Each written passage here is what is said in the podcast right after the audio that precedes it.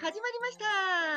ラジオワイワイ歴史通よイエーイ。今週もされちゃんが可愛いよ。信見えてないからね。見えてないよ。天使天使はい、えーとこの番組はですね歴史にまつわるあれこれの話題をですねはい。時にはニュース形式でおはい。届けしたり、はい時には一つのものを深掘りしたり、はい。えー時にはというよりも本編よりも番外編が多いという謎な番組なんですが はい。そうですね。今回もどうやら番外編のようです。番外編はーい。はーい。はい。というわけで私はですね歴女でありフリーアナウンサーであり、えーそして第一印象コンサルタントそして大河ドラマが好きすぎて大河ドラマをめでる会名誉めで主も務めております小川さないです。さあそしてえー、ヒスリク、えっ、と、歴史を多種会グループ代表で、えーえー歴史コンサルタント、コーディネーターって言った方がいいですかね。はい。どっちもいいです。ことになっはい。であり、えー南北朝オタクであり、あと実はアニメオタクであります、斉藤 NB です。よよろしく。おーよろしく。はい。じゃあ僕いいですか？う んはい。はい。はい。えっ、と、歴史を楽しむ会の副代表にして、企画戦略部担当で、歴史を楽しむ読書会主催で、そして大河ドラマをめでる会のメインの運営を務めております、マイトです。さあ、そして、はいありがとう。ございます。そして、もう一方、行ってみましょう。どうする？こうする？池田大輔でございます。おはいあのバリエーション豊富。歴。史を楽しむ会副代表中部支部長をやってます。まだけど、はい。動けてないからどうする？大輔池田大輔ですよろしくお願いしますバリエーション豊富 あー一歩間違うと池田大作になっちゃうね。そうなんです困っちゃうんですご利益あるかも確かにはいんかい。こんなふざけたね出だしになってますが。はいに。そうですね。はい。いや今回は番外編ということで珍しく私からの、はい。あのーまあ話題を振るというような感じになってるんですけど、はい。うんうん。なんでしょえっ、と歴史といえば、う。はい。まあ私たち大好物なんですけど、はい。で歴史の人物、うん。ねよく言うのが、えはい。歴史好きなんだ。誰が好きなの？とかね、はいはいはいはい。うん、歴史上の人物誰好き、うん。誰推し、とかってあるんだけど、うん。じゃあ歴史とはいえこの人たちに、ねあの個人情報保護とかねあとは 人権の保護とかってあるうんの、っていううん。だって知られたくないこといっぱいあるじゃん。うん。うん。うん、うん。うん。なるほど。いやだって例えば後世ねはい。まあ私がそんな歴史上の人物として名を馳せることはないと予測するけれどもはい。いやあのー令和の時にねこういう小川さないっていう大河オタクがいてねでこの人ねプライベートではこうでねああでねとかって紐解かれるの嫌だもん。ほう。え、うんえ、そんなマイナンバーカードで国に全部個人情報が抜き取られるこのご時世に何を言ってるんですか？だって例えばだよはい。実はあのこの時仕事とか言って合コンバリバリやってましたとかさはいはい。なんかそうやってないけどさ。とかは例えばね、はい。いやはい。あのー真面目なふりしてなんか四つ股かけてたらしいよとかね。あ。うん。パパ活じゃなくてジジ活やってたらしいよとかさおやってないけどさ なんかそんなのとか紐解かれたら嫌じゃない、ほー。なるほどね。うん。ほうほうほうほうほう。え、それは保護に値する話なんですか？いやだからね、あのーこれ例えばはい。私の、はいまあ今子供いないけどうん子供が生まれたとしてうん。じゃあ子供が孫を産んでで、うんあのねおばあちゃんはねこうだったんだようんって、うん。あのそ外向けに出しているおばあちゃんのはい。歴史と、うん実は知ってしまったおばあちゃんの裏歴史とか、知られたくないじゃん。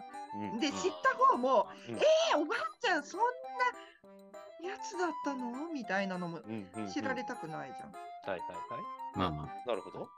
うんうんほうほうほう。ほうだから歴史という風な、うんあの位置づけにすると何でもこう紐解いていいみたいな風潮があるじゃない。うんうんうん。うんなるほどねそ。ねどうかなっていう。はあはあはあはあなるほどなるほど。まあ、例えばそのほらもう亡くなってるからいいでしょって言われても、はいご子孫が残ってるうんうん人にとってはうん自分の家族のうん内輪の話じゃん家庭の話をうん。勝手にルフしないでって思うじゃん。ああ、なるほどね。はいはい。うんありますね。うん、そう、なかなかややこしいですね、それ。そうなの。うん。あ、いや、僕がややこしいって言ったのは、えっ、と、例えば、50年後、100年後に、知られたくないと勝手に本人が思ってるけど、後世の人から来て大好物っていうケースは全然あるなと。そうそうなの。そう。これはいっぱいありますよね。例えば、松本清張なんか一番わかりやすいかな、作家の。あの人、あの、中学までしか出てないんですよ、学校。うんうんで、いろいろな家庭の事情とかがあって、出てなくて、で、そこからの、まあ、反骨精神みたいなもので作家になったという一応エピソードがあるんです。うんここだけ聞くと、うんすごくなんか、かっこいい人、努力でちゃんとね、ハングリー。あんっていう時代的にはいいかもしれない。うんただ、この人はその一方で、このハングリーさを編集者に生でぶつけた人としても有名。どうも、料亭だったかな、どっかの2階で執筆をしていて、原稿を編集者の人に、ほら、お前受け取れっつって、あの外にばらまいたことがあるらしい。要するに、そう当時の編集者なんて言ったら、もう一流の大学出てるような人たちが多かったから、自分が作家という職業に就くことによって、下克上を起こしてるっていう感覚なわけですよ、本人からすると。だから、学歴出てるがものすごくあったらしくて、もうこのうん。が、編集、この書いた、この紙にたかだか文字を書いた、これだけのために、ありがとうございます、よろしくお願いしますみたいな感じで、あのね、頭低くして、一流のあの料亭とか用意してくれてとかっていうふうに、まあ言い方よくないけど、へこへこしてくれたっていうことに、多分本人的にはすごく満足する部分もあったのか、ほらほら受け取れ受け取れとかって言ってやったっていうエピソードが残ってたりするわけですよ。これ、なんか松本清張の作家としてのなんかかっこよさエピソードから来ると真逆のい印象を持ってたりするけど、でも時代背景からすると、やっぱりそういう、なんていうかな、本人の実力自体ってどうとでもなる職業だったわけです。今もそうですけど。っていうふうに取ると、どっちをプラスと見るか、どっちをマイナスと見るかっていうのは、その時のそのそのじ情報を受け取った人の価値観によって全然変わるっていう。それこそあのうん。不倫だとかね、二股三股なんていうのは明治から大正の軍文庫はもうよくやってた話ですから、っていうところまで考えてどうかなっていうのはちょっと思ってたりするかな。うん。だからこう、なんだろうね、よく芸能界で、えっ、と、不倫とかさ、はいはい。なんかそういうのをうん。叩かれるじゃない。はいはいはい。で、年は男性も相当フルボッコになるけど、うん。あの、ちょっと前までは、まあ、男性だと浮気は男の会長だよねみたいなところがあって、はいはい。で、うん。女女性だとすごいイメージダウンみたいな、な、うん。なんなのこの性差別みたいのがあったりとか、はい。あとほらあの、ベッキーのゲス不倫とかもね、あ、ありましたね。あれ、ねそうそうそう。で、あれ、下水のは男側だと私思ってるんだけど、うん。でもゲベッキーがあまりにもそれまで、あの優等生キャラでうん売れてたからこそ、そのギャップでね、すごい叩かれて、で、ベッキーだってそもそもは、あの別に寝取ろうなんて思ってなかったんじゃないの？っていう、うんうんね。たまたま知り合って、もともとファンですって言ってライブ聞きに行って、向こうが興味示してきて、で、いや、もう別れるんだとかって言われてたら、うん。あそうなんだって、騙されてたかもしれない。じうんそれはありますね。なんかい現代ならではですよね。あの情報が抜きあの見え見えになっちゃうからっていう。数百年前だと逆うんに作られてる物語だったりするから、なお。そうそうそうそう。でね、あのーそのご時世によって、うんこれは知られたら恥ずかしいっていうことと、うんいや、全然大丈夫ってことが違うじゃない。はいはい。で、例えば、あのー大河ドラマ平清盛で、うん。えー山本浩二君が演じていた 藤原の何がしはい。はいはい。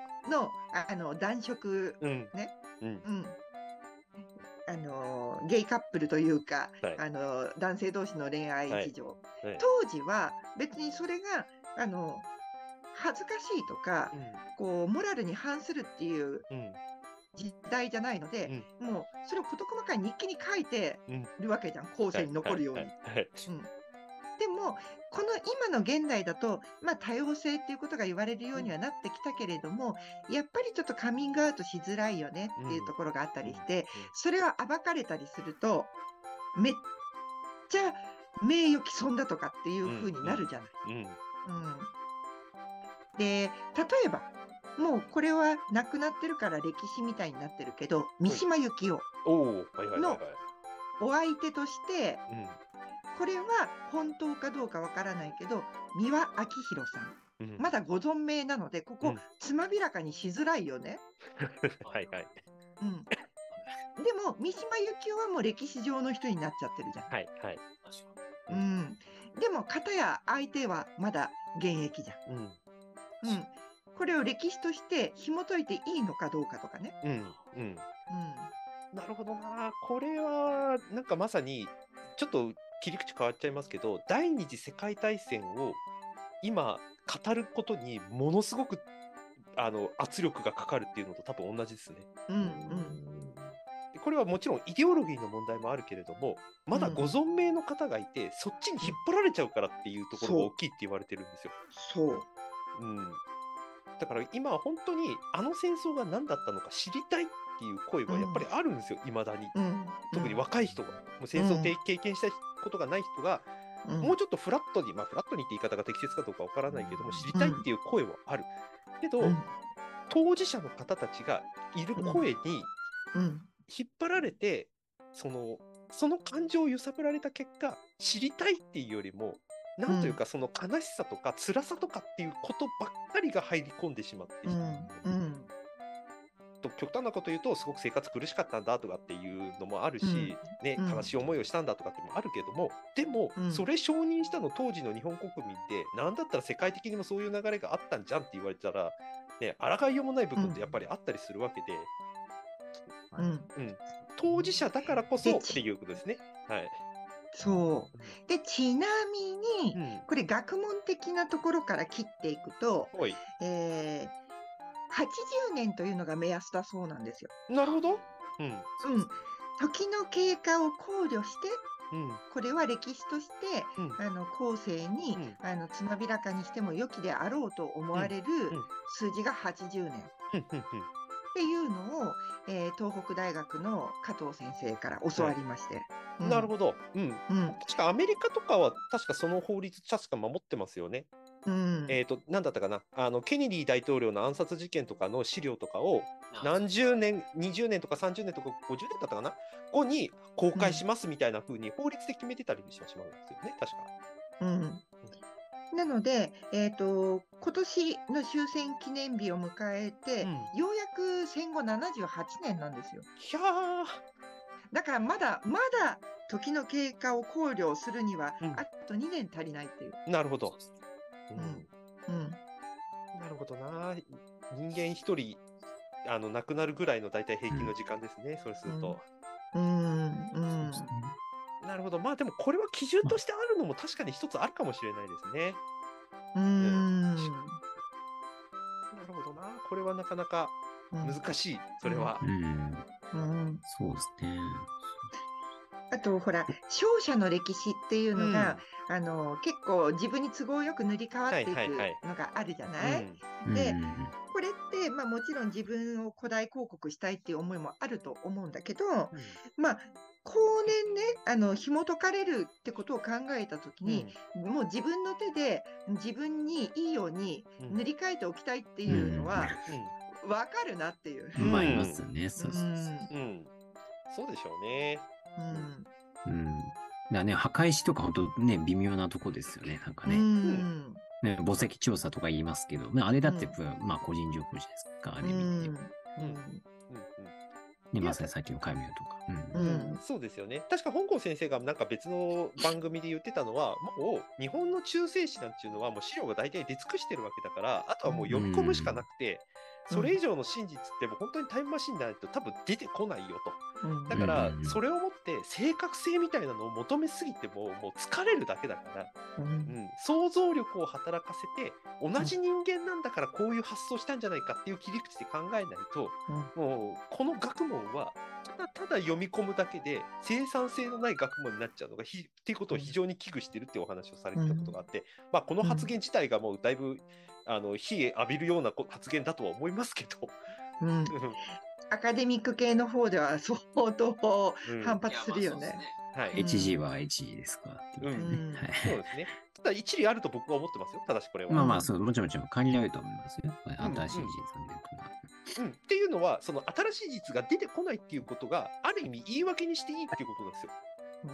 だって今、戦国時代とか、それこそ斉藤さんが大好きな南北朝時代なんて、もうエンタメ化しようとしてるわけじゃないですか。もう何百年経てばエンタメになるんですよ。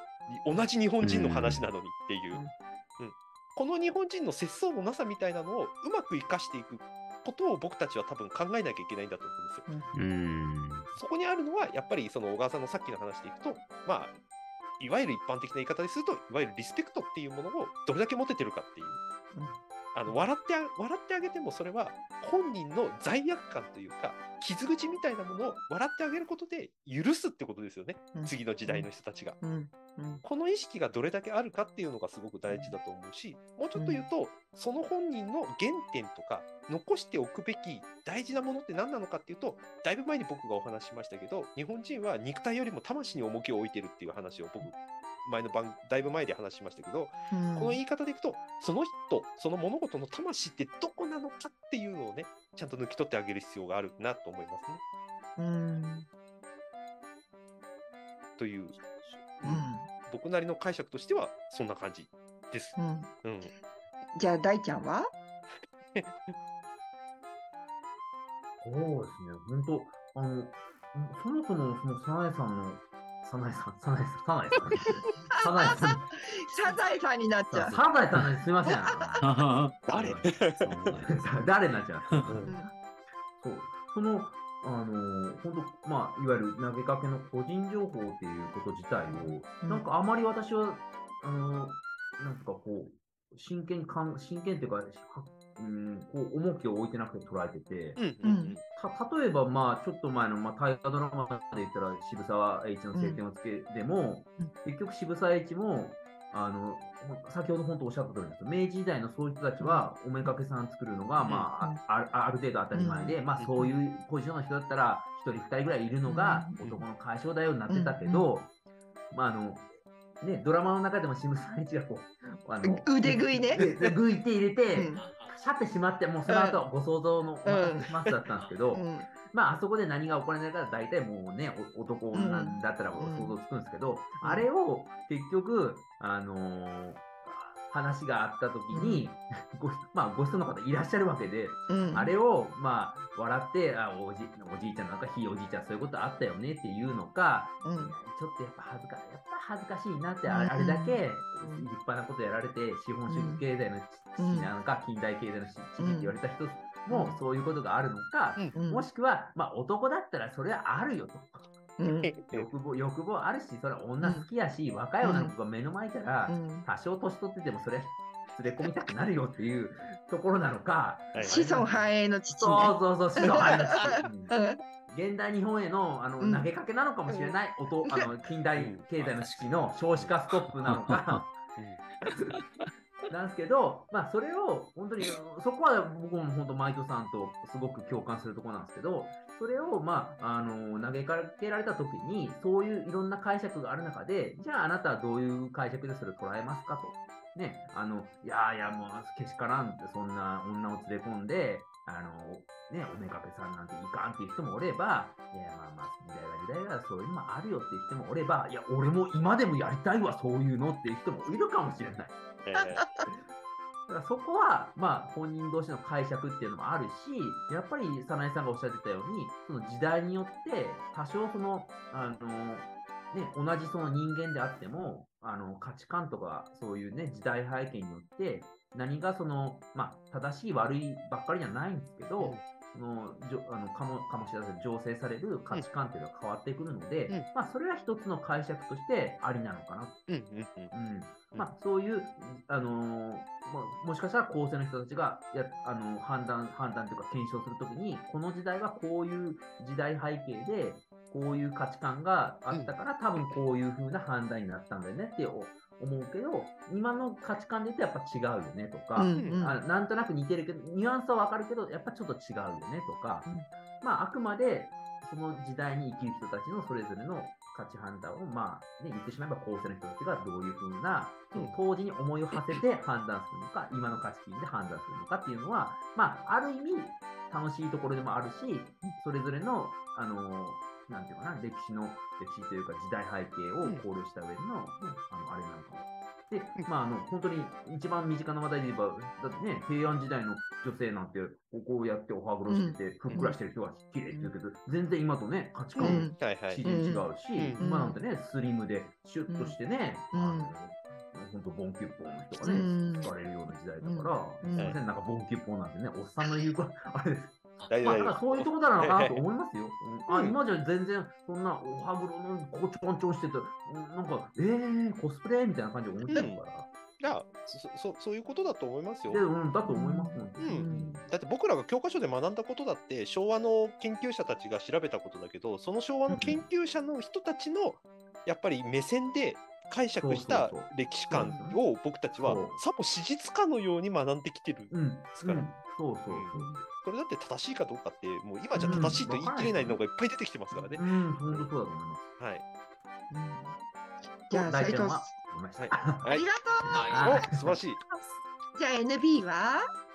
そうですね。うんまあ確かにね、あの、まあ、ね、皆さんが言われるの本当にその通りだという思いま思いますし、まあ、たなんていうんですかね、まあ、難しいんですけど、その、ね、さっきみたいに年数でね、ちょっと区切りつけるとかって、まあ一つのやり方だと思いますし、まああとは本当ね、こ個々人のね、まあ、判断とか感じ方次第なので、まあそのもちろんある程度ケアすべきところあると思ってて、そのね、個々人の思いとか、ね、例えば個別の案件で、どこどこの家系図をし、ね、家系を調べますとか、家の歴史を調べますってなったら、ぱりその、まあ、ある程度なんですかね、決め事というかね、やっぱそういうのはね、しといた方が安全かなとは、まあ思うんですけどね。まあ、ただその上で、その、まあさっきのそれこそ歴史を紡ぐに近いよね、話まだ近づいちゃいますけども、ただ伝えるべきことはやっぱ伝えるべきだとすごい思ってて、やっぱりその、なんていうんですかね、その、まあね、伝えることにね、メリットとか価値っていうところにもなるんですけど、やっぱりその、なんていうんですかね、その、まあ、メンタル的に言えば、いや、こんなすごい歴史ある家、ね、あるから、なんか純粋にここは、まあ、これは本当に純粋なシンプルに言っちゃいますけど、伝えたいよね、とか、こんなすごいね、家があったから、この地域がね、発展したんだって、ね、伝えたし参考になるよね、みたいな。そういうのはやっぱりその、なんていうんですかね、なるべく積極的にうん。フォローしていきたい、ふうに、ね、思える人が増えていけばいいなって思いますよね。はいまあ、なんかね、取り留めもない話になりましたけど、はい。どうですかね？あ、いいんじゃないですか、たまには。ほら、人権って、ほら、人権って、むあのそれこそ近代の、ね、作られたものなので、昔はそんなのなかったですからはいうん。で人権を持つことで僕たちはたくさんの権利を得たけど、人権を得たことで昔気にしなくてもいいことを気にするようになったっていう側面もやっぱりありますからねうん。